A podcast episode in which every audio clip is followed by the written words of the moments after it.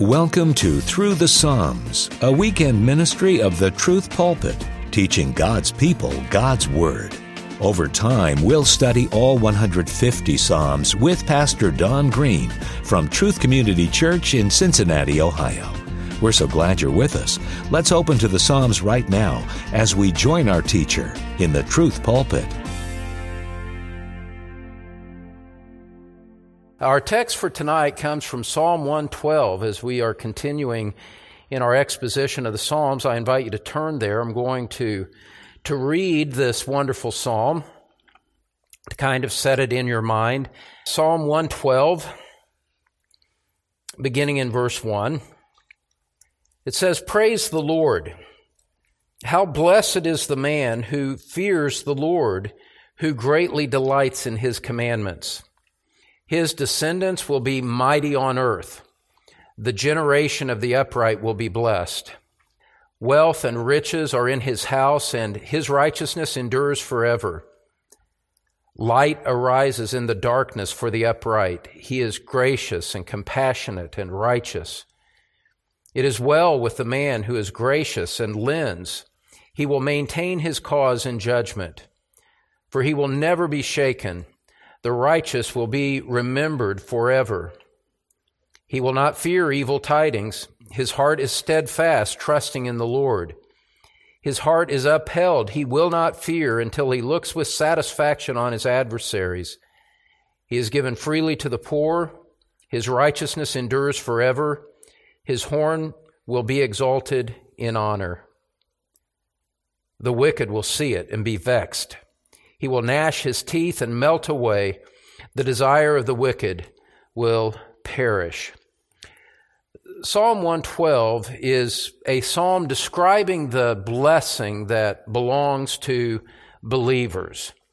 It anticipates their final exaltation in glory, and it also describes the final destruction of the wicked. As we see so often in the Psalms, in, in a short, condensed passage, there is this sweeping expression of great and lofty eternal themes that are really hard to try to explain in a brief message like this, but we're going to do our best. Last time we saw that this psalm is connected both with the psalm that precedes it and the psalm that comes after it. The opening themes in all three psalms are exactly the same, and so we want to see these connected together. Look at verse 1 of Psalm 111. Praise the Lord.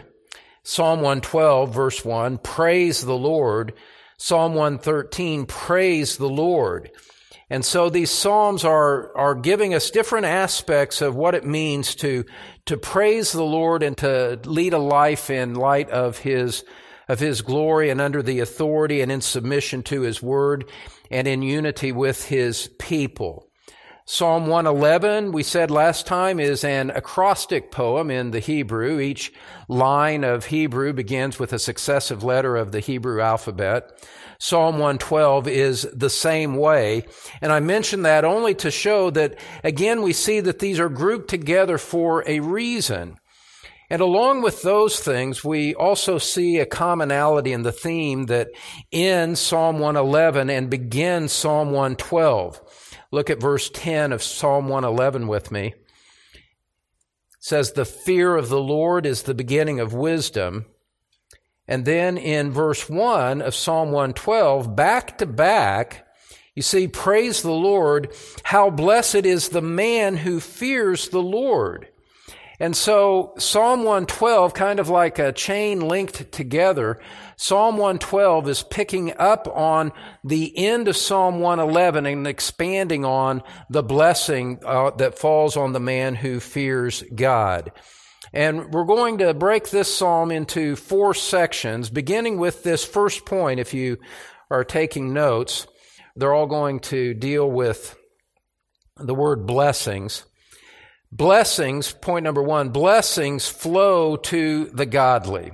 Blessings flow to the godly. And in that sense, we could read this psalm as an encouragement and a promise of blessing to those of us that fear the Lord and want to live in submission to His Word and live in unity with His people. God blesses that kind of life. And I know that most of you were not here when we started our exposition of the Psalms back in 2014. Psalm 1, going back to Psalm 1, uh, for just a moment to kind of set the stage here because Psalm 112 is expanding on that. And we said that Psalms 1 and 2 function as kind of a, the pillars of a doorway that for the rest of the Psalter. You enter the entire Psalter through Psalms 1 and 2, and they set forth these themes, the blessing on those who delight in the law of the Lord, and also Psalm 2, the, the magnificence of Christ and, and the prophetic foreshadowings of Christ that you find throughout the Psalms. And so those are great themes that the entire Psalter is built on, even in their brief expressions in these opening two Psalms. And I want you to see as we look at Psalm 1 for just a moment and, uh, and go back to that, we see that this initial theme of the blessing on the man who loves the Word of God is found right in the opening psalm. And so this is crucial to the entire theme of the Psalms. Verse 2 of Psalm 1 says, His delight is in the law of the Lord, and in His law he meditates day and night. He will be like a tree firmly planted by streams of water which yields its fruit in its season, and its leaf does not wither, and in whatever he does, he prospers. You have this broad reaching promise of blessing upon the man who loves and submits to the Word of God, and that is a theme that runs throughout the entire Psalter. Now, also you find in that opening psalm, verse 4, the contrast with the wicked. The wicked are not so, but they are like chaff which the wind drives away. Therefore, the wicked will not stand in judgment, nor sinners in the assembly of the righteous. Psalm 1 lays before us a little bit of a choice and a little bit of a challenge, you might say. Says, This is the order of the universe in God's design. There is blessing on the man who delights in the law of God, and there are curses and sorrows and multiplied judgment upon those who reject it. And, and you can look at Psalm 1 and read it and say, and, and the, the question for everyone who reads it is ultimately this which way is it going to be for you? Which way is it going to be for you?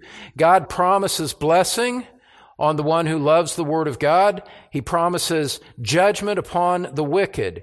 And we are left with the fact that there is, there is this consequence of the way that we respond to the opening of the Word of God, whether it's in private, whether it's in what someone says to us, or, you know, as you sit under the, as you sit under the teaching of the Word of God. You know, and it's, it's breathtaking to realize that there are, there are massive consequences to the way that you choose to respond to the Word of God in your life, the way that you choose to respond to to instruction, sometimes to counsel and correction. There's there's eternal consequences to that. And so Psalm 1 opens us up to that.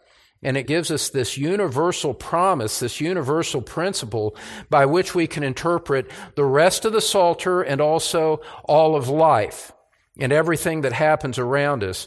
Verse 6, it says, The Lord knows the way of the righteous, but the way of the wicked will perish. And so the Lord knows what's going on, and we are not able to avoid that consequence. And so we look to the Word of God in Psalm 1. We see this general theme laid out. And so when we turn to Psalm 112, we haven't forgotten the beginning of the Psalter. Instead, we have it in mind as we read about these promises of blessing on the God-fearing man. And that's the title of tonight's message, if you're taking notes, the God-fearing man. And so let's look at it more closely together and start by defining the fear of God once again. I believe I did this last week, but I want to add a dimension to it. This psalm is about the fear of the Lord, the man who fears the Lord. And as we've taught in the past, there are two primary ways that the fear of God works out, and they are completely distinct based on these distinctions between the righteous man described in the Psalms and the wicked man described in the Psalms. And the fear of God for the wicked man works it out in this manner, works it out in this sense. I've defined it this way in the past. For the unsaved sinner, which I know sadly includes some of you as you sit here tonight, for the unsaved sinner, the fear of God describes the abject terror that arises when you understand that God is a threat to your well-being. For the unsaved sinner, the fear of God describes the abject terror that arises when you understand He is a threat to your well-being. Now, we're way too familiar with God in these, in these modern days, and we take Him far too much for granted, and we don't really take seriously His holiness. If you want to read a book that will straighten your thinking out on that and help you with it, I highly recommend R.C. Sproul's book uh, on the holiness of God. That is a book that every Christian should read on this particular theme. And, and he shows in a very helpful way the impact that it has on Christian living. But the holiness of God for the unsaved sinner can be, can be measured by the way biblical characters quaked in fear when they saw the holiness of God or the glory of God displayed to them. You think of Isaiah in Isaiah chapter 6. You think of the way that in, in the book of Revelation, how people who are receiving the judgment of God are calling for rocks to fall upon them, to hide them from the presence of His holiness. I think of, of Peter, I believe it's in Luke chapter 5, when the Lord miraculously brought a great haul of fish. He said, Depart from me, for I am a sinful man. The, the manifestation of the power of God to deliver a haul of fish after a night of fruitless fishing by men made him see the glory of God in a new light and caused fear in him. And so at some point, there has to be this kind of bedrock foundation laid if we're going to understand really who God is. That His great holiness and His great character and His hatred of sin is a threat to the well-being of sinners everywhere and should cause them to fear if they are not reconciled to Him. Now, when you add something else to it, and we talk about the consequences of hearing the Word of God together, Scripture says that the most severe judgment is going to be reserved for those who have heard the gospel and nevertheless rejected Christ. And the rhetorical question is asked, how much severe judgment is going to be reserved for those who have heard the gospel and reject it? I'm paraphrasing from Hebrews when I say that. This is serious. And the fact that people can go through life without much of a serious thought or in a cynical way or rejecting the Word of God in what they hear is simply an indication that the fear of God has not yet fallen upon them. Because if they understood the reality of it, they would be frightened to death. And that's the, just the reality of it. And that kind of fear is what the proper fear of God is for the unsaved sinner. Hebrews 10:31 says it is a terrifying thing to fall into the hands of the living God. And so, you know, we're talking about matters that are serious and consequential here. That's the fear of the God for the unsaved sinner. But having said that and having kind of laid out that foundation, let me hasten to add that Psalm 112 is talking about a different aspect of the fear of God entirely, and you can see it as you read through it. This is the fear of God that, that applies to the believer. There is a place for the fear of God in the life of a believer. Even though we are reconciled to God fully by the shed blood and the perfect righteousness of our Lord Jesus Christ, even though we understand that we are on uh, a path that leads to heaven, that there is eternal blessing waiting for us, that we are secure in the hand of Christ and no one can snatch us out of his hand. even though we understand all of that, that does not make us careless or indifferent as we go through spiritual life. No, it has a different impact on us. It provokes a different kind of fear in our hearts. And we defined it last time this way. The fear of God for the believer is something different. And the fear of God for the believer is this. It is a, it is a wholehearted life of loving, humble worship is a wholehearted life of loving, humble worship that you render to God in response to His saving mercy in your life. It is the wholehearted life of loving, humble worship that you render to God in response to His saving mercy in your life. This is a different kind of fear of the Lord. There is reverence in it. There is respect and honor in it. And yet there is also this, this glad, willing devotion, this principle of utter submission to Christ in the one who truly fears the Lord. And that's the fear of the Lord that Psalm 112 is speaking about. For the unbeliever, making this contrast as clear as my feeble lips can make it. For the unbeliever, there is this terrifying fear of judgment. But as you open Psalm 112, when it talks about the fear of the Lord in the believer, you immediately see that it is not a fear of condemnation. Look at Psalm 112, verse 1. And every one of us here that claims to be a Christian, every one of us that truly has been born again from above, is rightly described as a God-fearing man or a God-fearing woman because true salvation produces this kind of fear in the heart of the one who believes, who's truly under the influence of the Holy Spirit. And so we see this immediately in verse 1 where he says, Praise the Lord, praise Yahweh, hallelujah, literally in the Hebrew. And then he goes on to say, How blessed is the man who fears the Lord, who greatly delights in his commandments.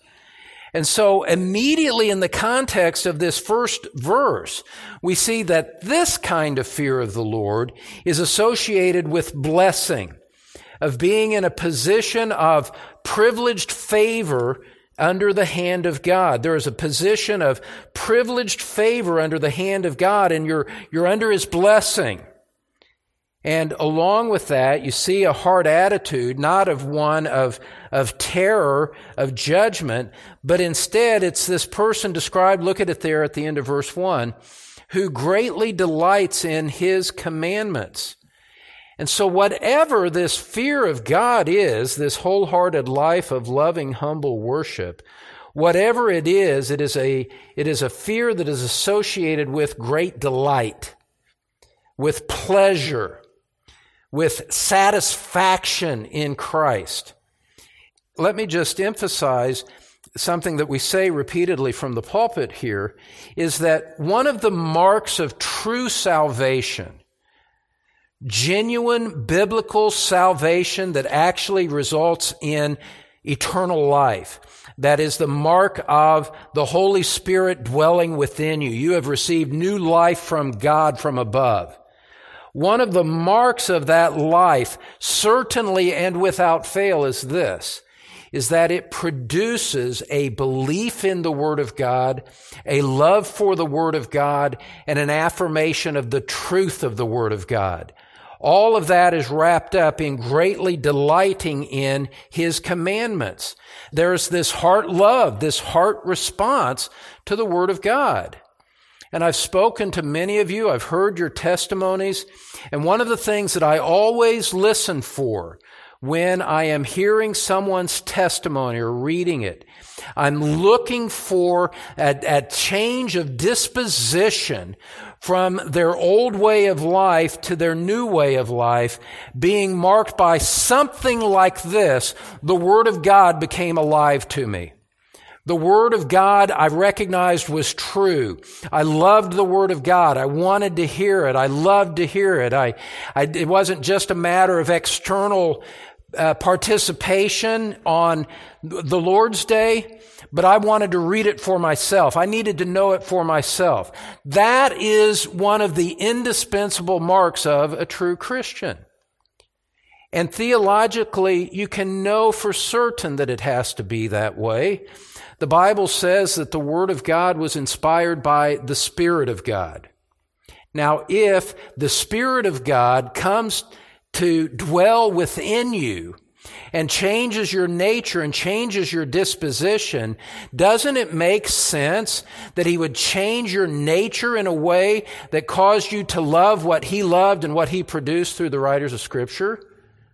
The idea of, of someone being ha, truly having the Spirit of God within him and yet being indifferent to the Spirit's book, that's a contradiction in terms. And it doesn't matter, beloved. It doesn't matter if someone loves the, the idea of supernatural signs. It doesn't matter if someone loves the, the stage displays that can be put on like a rock concert by wealthy churches. It doesn't matter if you like that. It doesn't matter if you want the blessing of God. Ultimately, it doesn't matter if you just simply want to go to heaven and not hell. Who would want the alternative? None of that, none of, none of those things are marks, necessarily marks of true conversion. The one thing, the acid test, the one thing that, that is going to be a mark of one who has truly got the Spirit of God, is truly a God fearing man, is shown right here in verse 1 of Psalm 112. He greatly delights in his commandments. And there is this spirit of belief and submission to the Word of God that marks his life henceforth and forevermore. Scripture is a joy. It is a joy for us to study the Word of God. It is a joy for us to obey the Word of God. First John says his commandments are not burdensome to those who know him. We are glad to obey the Word of God in response to the gift of our salvation. And so scripture starts with this fear of God that gives us this sense of, of a wholehearted response to God and what he has revealed in his word about himself. And along with that, you know, we talk about the Word of God in its written form. We can say all of the same things about the Word of God incarnate, about the Lord Jesus Christ. The Spirit of God is given to us, and one of the primary ministries of the Spirit is to, is to glorify Christ, Scripture says. And so, just as there is this love for the word, the written word of God, there is this love for the incarnate word of God, which the Spirit of God produces in those that He is truly converted. It could be no other way. Uh, how could we, how could we have the Spirit of God within us whose ministry is to glorify Christ and yet be indifferent to Him, to go days on end without giving thought to Him, without giving Him honor and worship for the great redemption that He purchased for us at the cross of Calvary. How could any of those things possibly be true? And so, as you know, it's good for us to just be candid with each other, and it's good for me to ask pastoral questions. You know, as a pastor, you get to say things that maybe others don't feel quite the liberty to say. You know, I ask you tonight, as you sit here, man and woman, boy and girl, are you a person who loves the Word of God? Does it, does it, is it a lie? Is it a living book to you? Is, is Jesus Christ real and precious to you? Are you, are you thankful to Him? Do you realize that without Him you would be utterly condemned?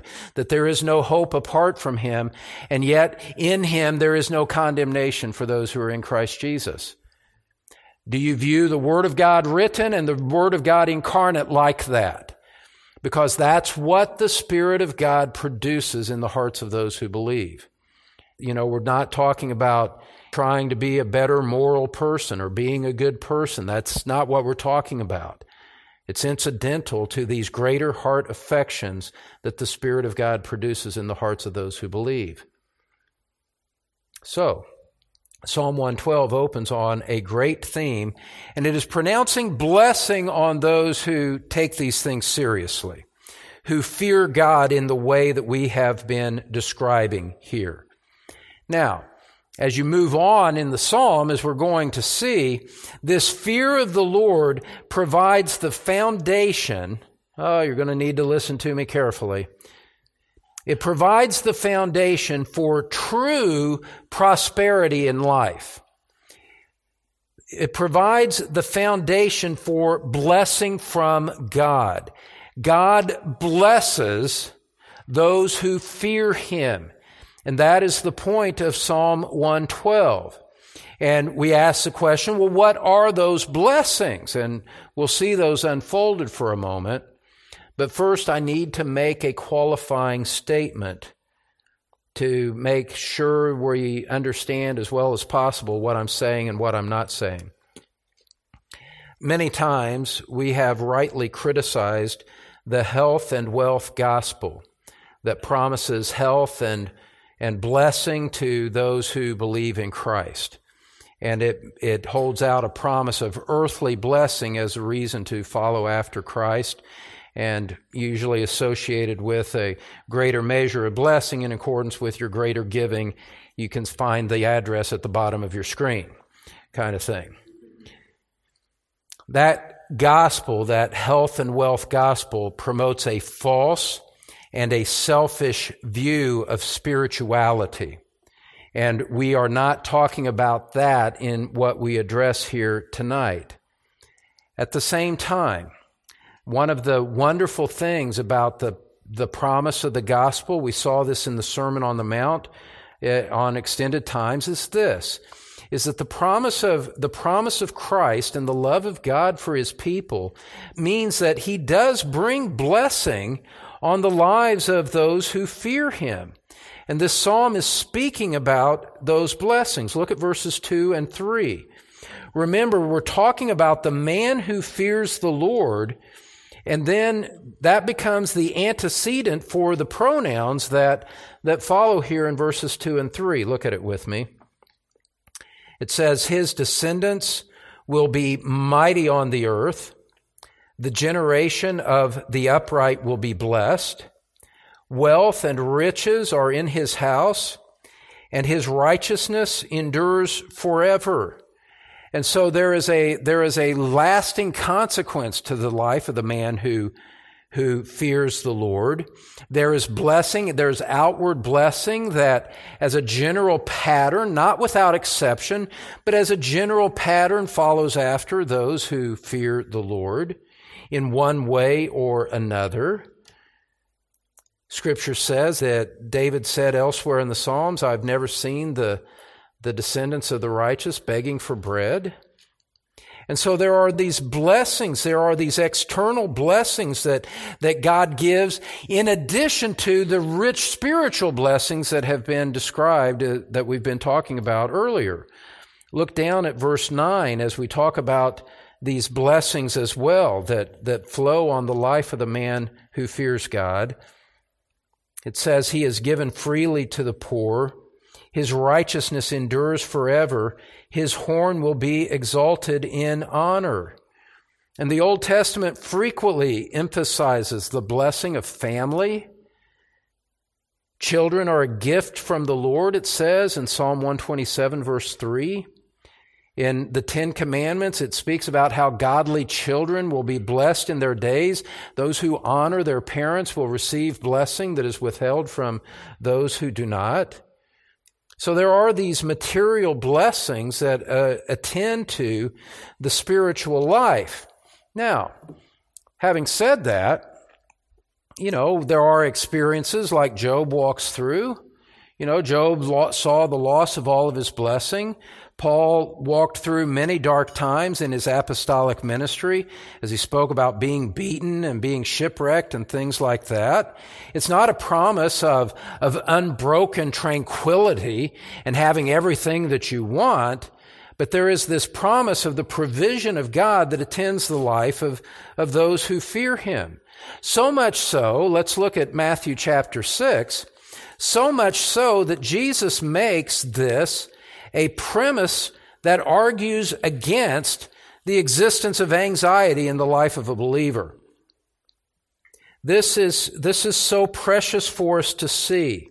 This is meant to go deep into our hearts and settle our anxieties and give us a disposition of trust and calm serenity as we look to the future. These kinds of things of which we discuss here this evening.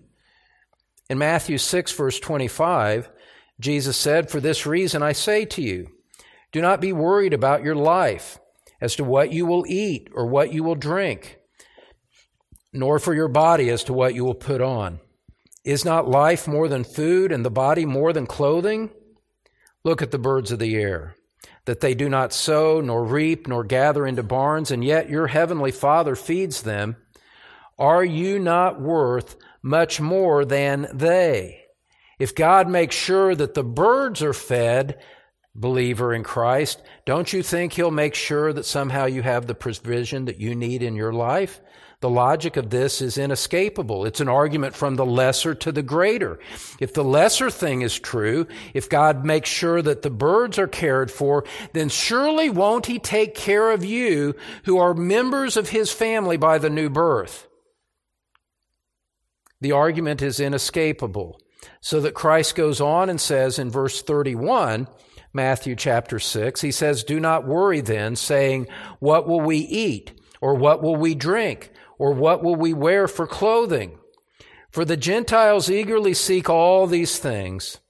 For your heavenly Father knows that you need all these things. But seek first his kingdom and his righteousness, and all these things will be added to you.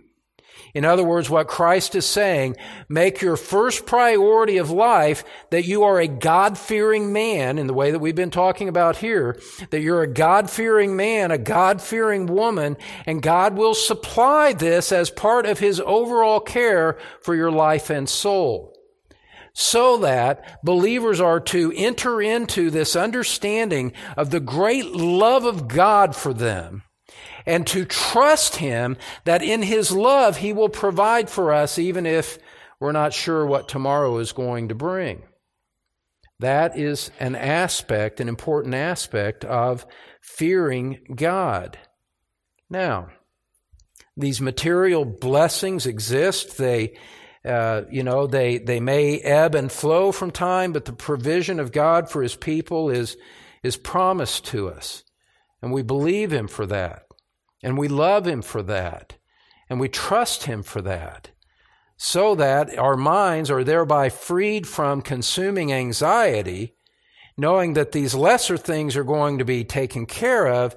It frees our mind to focus on the thing that matters in giving our heart in this fearful devotion and loving submission to Him. Now, ultimately the fullest provision of all of these things, the final provision for this waits for us in glory.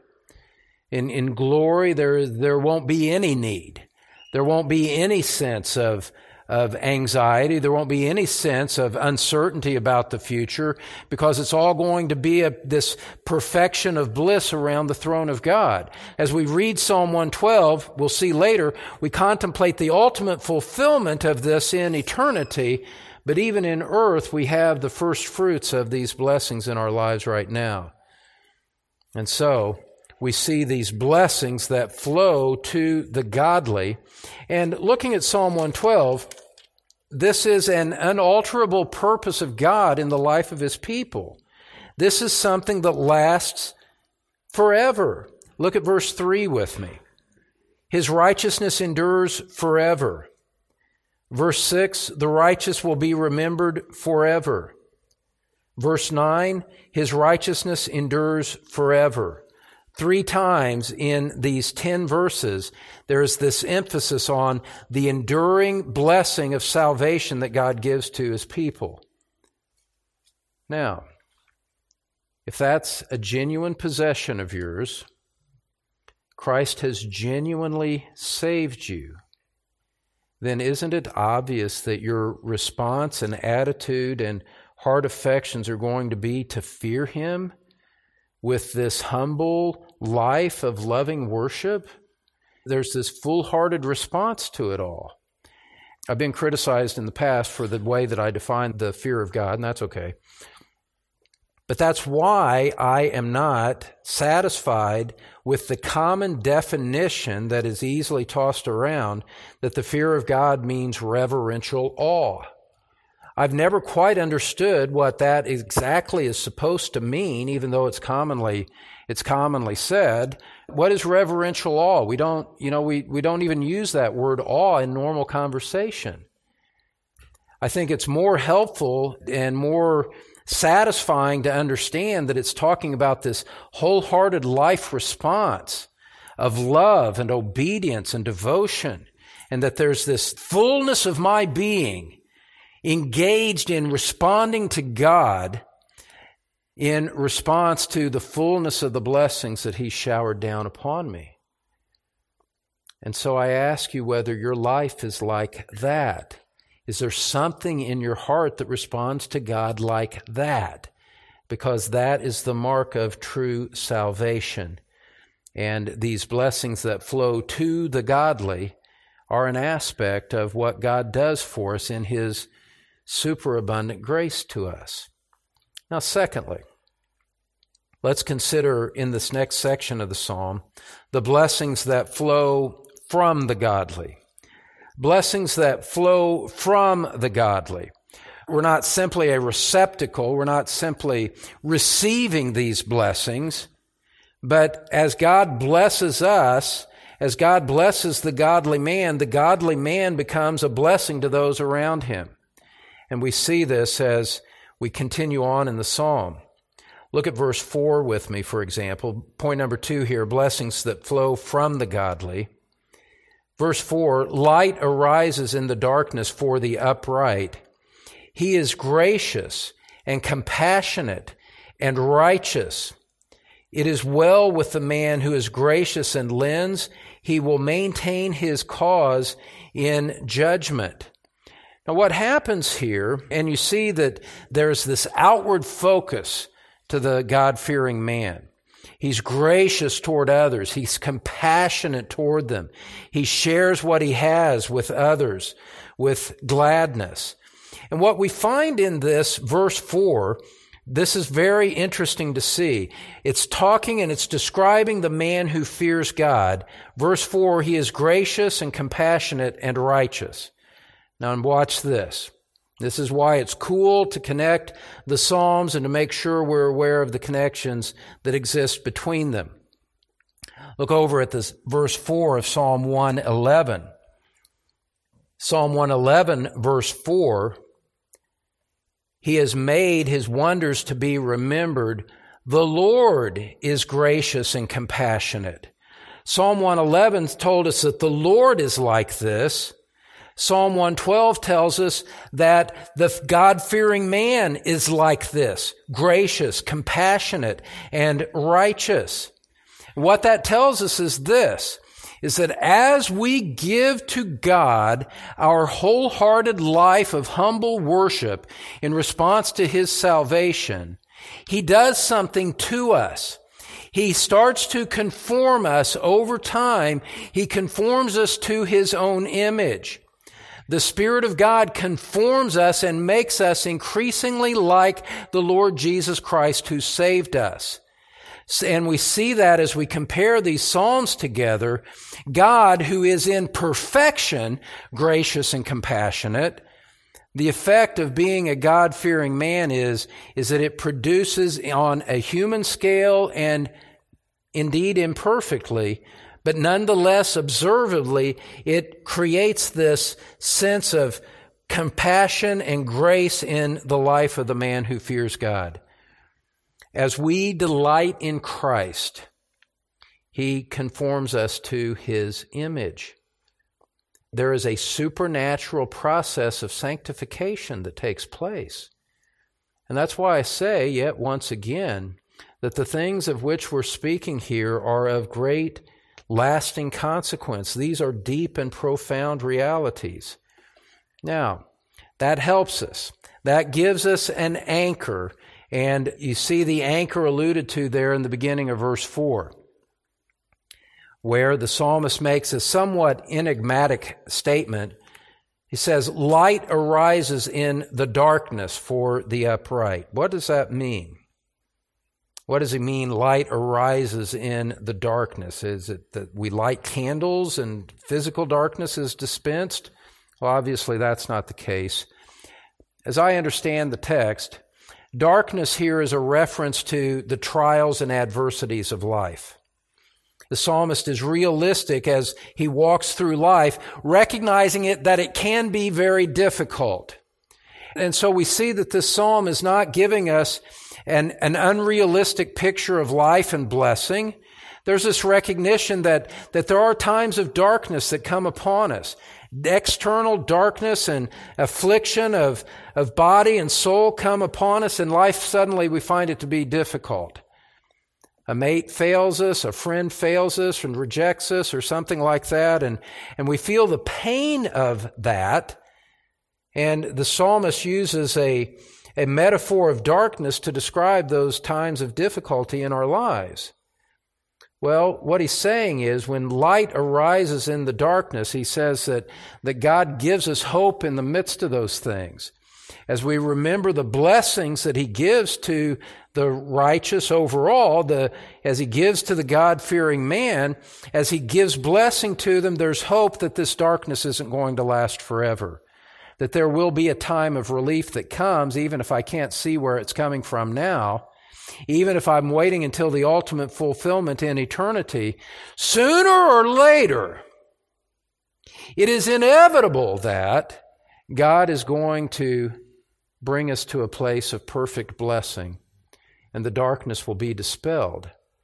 And because God is faithful to his promises, and because this is what God does for his people, those who belong to Him through faith in Jesus Christ can be guided safely through the pitfalls of life.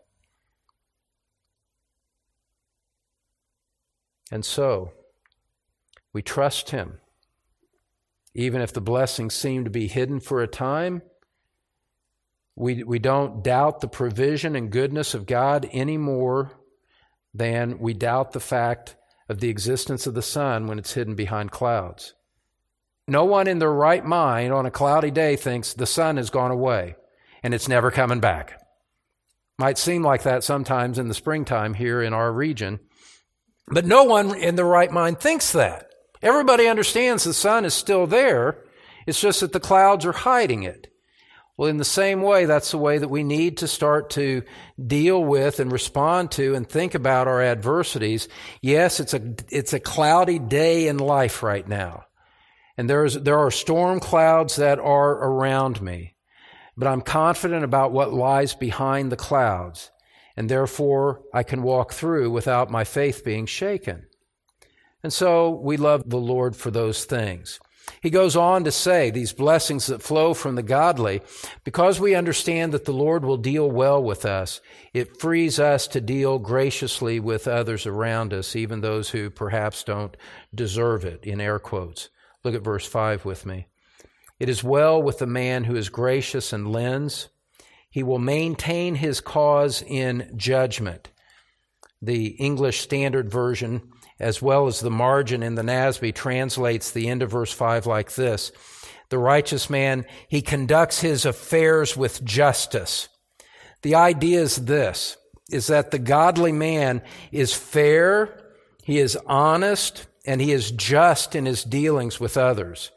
There is this winsome transparency to the godly man that doesn't try to shut people out or to deal with them in a harsh and unfair way.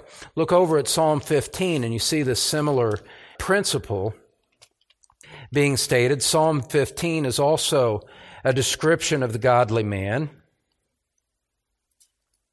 And in Psalm 15, we could read the whole thing. I won't. Verse 2, talking about the citizen of Zion, it says this He walks with integrity, he works righteousness and speaks truth in his heart. He does not slander with his tongue, nor does evil to his neighbor, nor takes up a reproach against his friend. In his eyes, a reprobate is despised, but he honors those who fear the Lord. He swears to his own hurt and does not change. There is this fundamental integrity to the life of the God fearing man that manifests itself in the way that he deals with others. He, he conducts himself in an honorable, just, and honest way. And so these are the blessings that are flowing from the godly life. To come close to a godly man, to come close to a godly woman, is to enter into the realm of that kind of integrity and to be blessed by it. Now, let's go to the third section here of the psalm the blessings that flow in the godly. The blessings that flow in the godly. What happens to his heart? What happens in the heart of the believing man, the man who fears God? And this is an important aspect and an important balance to what we're talking about here. We've been talking about external things largely because that's what dominated the first half of the psalm. But as we go on, we see that there is this internal dynamic to true faith that the psalmist explains for us. Look at verses 6 through 8. I'll read them here for us again says, For he will never be shaken. The righteous will be remembered forever. He will not fear evil tidings. His heart is steadfast, trusting in the Lord. His heart is upheld. He will not fear until he looks with satisfaction on his adversaries. You see this inner dynamic? It's what we were talking about from Matthew chapter 6. Anxiety is answered in Christ. Anxiety is resolved in, in this understanding of the blessing that God brings to his own, so that there is an internal sense of well-being that accompanies the believer, not simply an external aspect to his faith. Over time, and I, and I emphasize that, over time, and sometimes with ups and downs along the way, God builds stability into his children. The one who is growing in Christ becomes increasingly stable as he faces different conflicts and adversities in life. He's not as thrown off by adversity as he was in the early days of his conversion. He's learned just as the weightlifter gradually works his way up by increasing weights as he lifts, so different adversities have strengthened the spiritual muscles of the one who fears God in a way that allows him to walk through life with greater stability than he did if he was not a God fearing man. And, and knowing who Christ is, knowing what he did for us on the cross, knowing that his righteousness covers us before a holy God, knowing that there is no condemnation for those who are in Christ Jesus. All of those things, knowing that God completes the work that He begins us in us until the day of Christ Jesus, there is a production of a spiritual virtue as a result of those convictions. As we go deep into the Word of God, there is a deep conviction in us that produces a deep abiding and very attractive virtue, and it's called courage. It's called courage. The God fearing man is a courageous man. Look at verse 7. He will not fear evil tidings. His heart is steadfast. He trusts in the Lord. His heart is upheld. He will not fear until he looks with satisfaction on his adversaries. How is it? How is it that a man like Stephen in Acts chapter 7 could speak with such boldness when men were murderously threatening his life as he spoke? How is it that he could cry out as the rocks were raining down on his head? How is it that he could cry out, Lord, Lord Jesus, receive my spirit? What noble and attractive courage in the midst of his martyrdom. We spoke a few weeks ago about the first martyr of the Scottish Reformation, Patrick Hamilton, and the courage that he showed as it took, as it took those thugs six hours to burn him at the stake because they were so incompetent at doing it. The universal testimony of those who observed him was one of, of courage and tranquility and not calling down curses on the ones that were torturing him like that. How does anyone live like that? More, you know, more of, of greater interest, how does anyone die like that? How do you die with that kind of courage? Well, it's, it's because it's the product of, of fearing the Lord and knowing what his promises are so that your heart is not afraid of what the future holds. And so the godly man is not afraid of the future, even if it happens to bring God bad news. He trusts the Lord to bring him through whatever comes. And even if he dies for his faith in this life, even if he dies for his faith in this life, he knows that there is an abundant entrance to a heavenly kingdom awaiting for him, that the arms of Jesus will welcome him warmly in heaven, that angels will rejoice in his presence, when he arrives in heaven. And so there is no cause for fear. Now, I rather suspect, I say this pastorally, gently, by way of encouragement to you, you know, to, to contemplate the things that you've that you're, you're afraid of today in this season of life. I have my own fears and things that I'm concerned about, and I need to hear this word myself. We need to bring all of those things, all of those thoughts, we need to bring all of them under submission to the things that we're seeing here from God's Word tonight. To see the faithfulness of God to His people. The Lord is gracious, He's compassionate, He's righteous, He's promised us blessing. And so we need to view the trials through that perspective and say, whatever this oddball manifestation of difficulty is in my life, I'm going to choose my perspective to be that I'm going to view this from the perspective of the promises of God so that this must have a good outcome in the end rather than simply taking a horizontal view of it that causes you to bind yourself up in fear and anxiety and worry and sleepless nights over what may or may not happen in the future. Either God's promises are true and there's no cause for fear, or they're not true and there is cause for fear. But we can't, we can't, those two things are not meant to be mixed together. And so, we see in verse 9, as time has once again gotten away from me, we see that, that God gives us strength and God promises a good outcome in the end. Verse 9. Speaking of the righteous man, it says he's given freely to the poor. His righteousness endures forever. What's the consequence of that? His horn will be exalted in honor.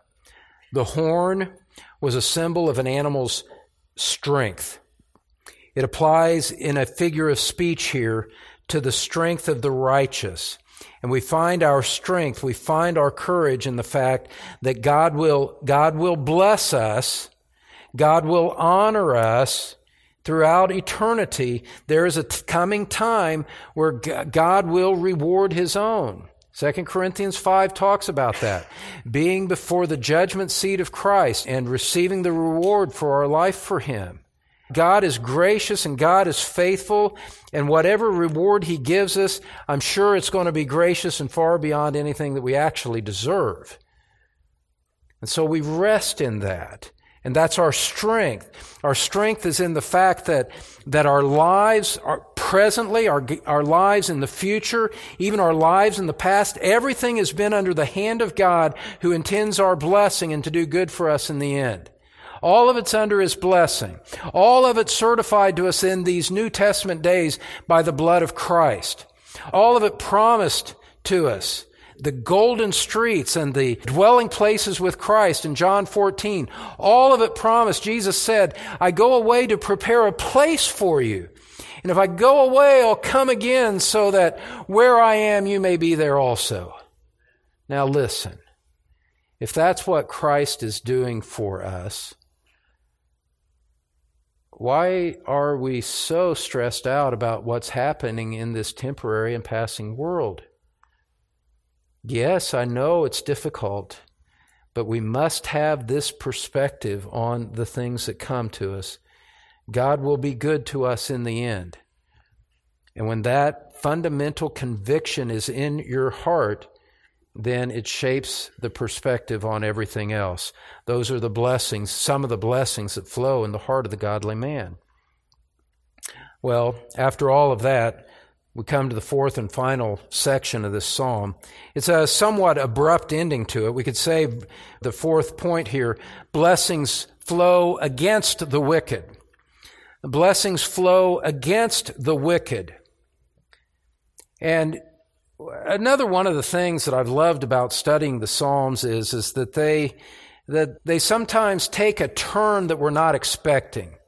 They take a turn that our Western minds and our Western literary approaches to things wouldn't necessarily uh, take us to. And sometimes without transition or without, you know, without a foreshadowing of what's coming. We have just spent the first nine verses talking about the blessings of God on on the God fearing man. We've spent nine verses, and there's just been this overflowing exposition of, of what God does for the God fearing man and, and what a blessing it is to be under his care. And, and so you might, you might expect it to end on a, on a, a note of peace. And, you know, this God fearing man will be blessed henceforth and forevermore. You know, something like that, a conclusion that, that leaves you in the clouds and all of that. Psalm 112 isn't like that. And it's Psalm 112 is my favorite psalm for just this reason. They're laughing because I said something last week. I said, whatever psalm I'm currently preaching on is my favorite psalm. Last week, Psalm 111 was my favorite psalm of all time. Now, Psalm 112 is my favorite psalm of, of all time. Just a little background to the humor there. Psalm 112 ends on a completely different note with a very abrupt contrast that you don't see coming at all. Look at verse 10 with me. The wicked will see it and be vexed. He will gnash his teeth and melt away. The desire of the wicked will perish. This is what we saw in Psalm 1. This is what Jesus spoke about. In that place, there will be weeping and gnashing of teeth. There, there, is, there is judgment, angry, painful judgment upon the wicked who reject this fear of God, who reject the gospel of Jesus Christ.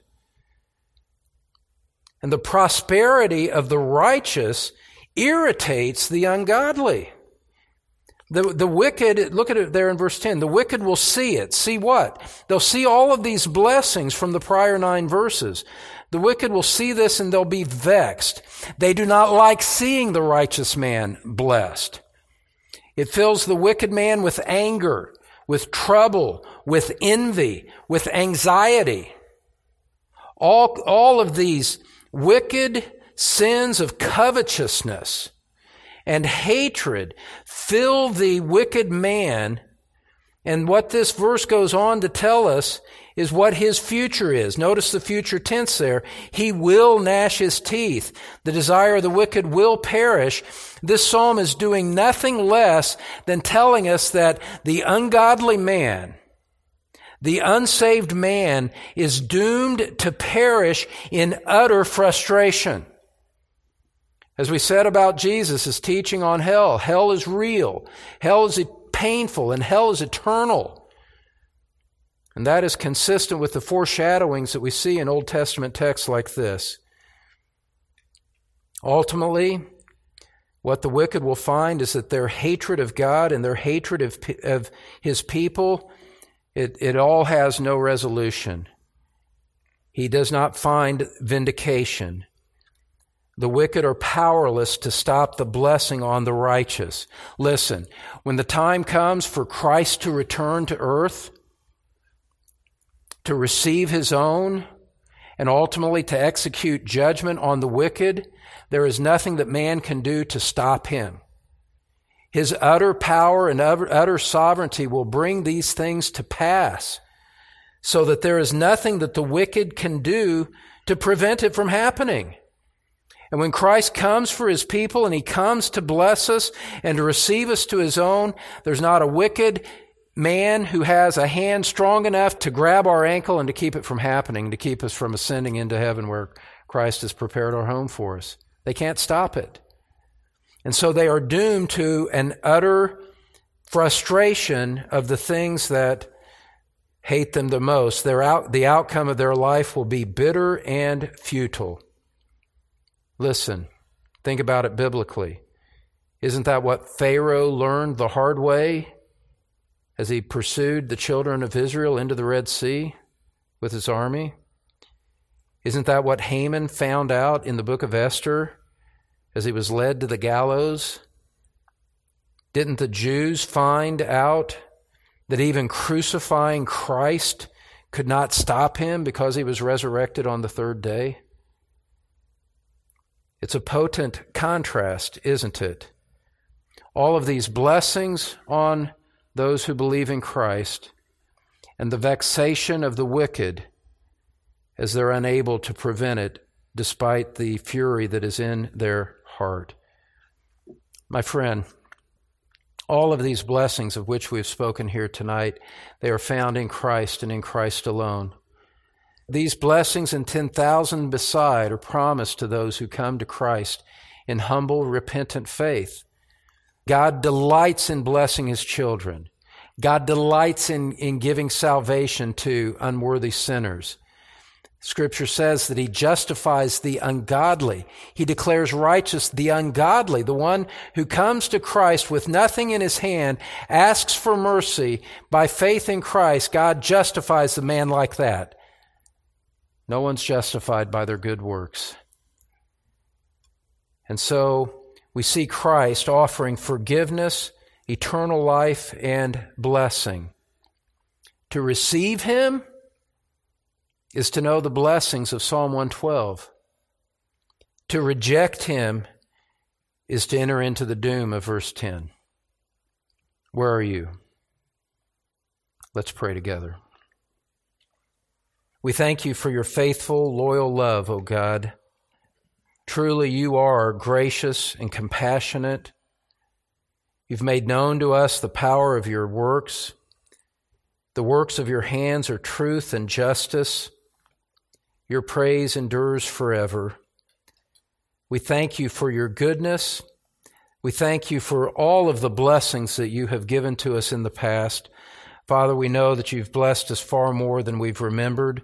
We've forgotten the ninth part of, of how you have blessed us, and we haven't given thanks for all of that.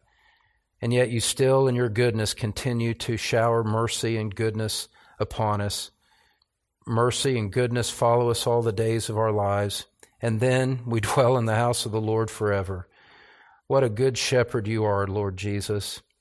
How we praise and honor you. We pray that you'd seal these truths to our hearts and thus make us God fearing men and women, God fearing boys and girls. Help us to see, recognize, and give thanks for the blessings that you give. And Father, for those that are on that wicked path, we pray for a work of your Holy Spirit to impart life to them, to open their eyes, to, to grant them repentance and faith, that they might turn to Christ and enter into these blessings and avoid the judgment that is sure to come. We ask all of these things in the name of our blessed Lord Jesus. Amen. Well, friend, thank you for joining us on Through the Psalms. If you would like to follow my weekly messages from Truth Community Church, go to truthcommunitychurch.org and look for the link titled Pulpit Podcast. Again, that's truthcommunitychurch.org. God bless you. Thanks, Don. And friend, Through the Psalms is a weekend ministry of the Truth Pulpit. Be sure to join us next week for our study as Don continues teaching God's people God's Word. This message is copyrighted by Don Green, all rights reserved.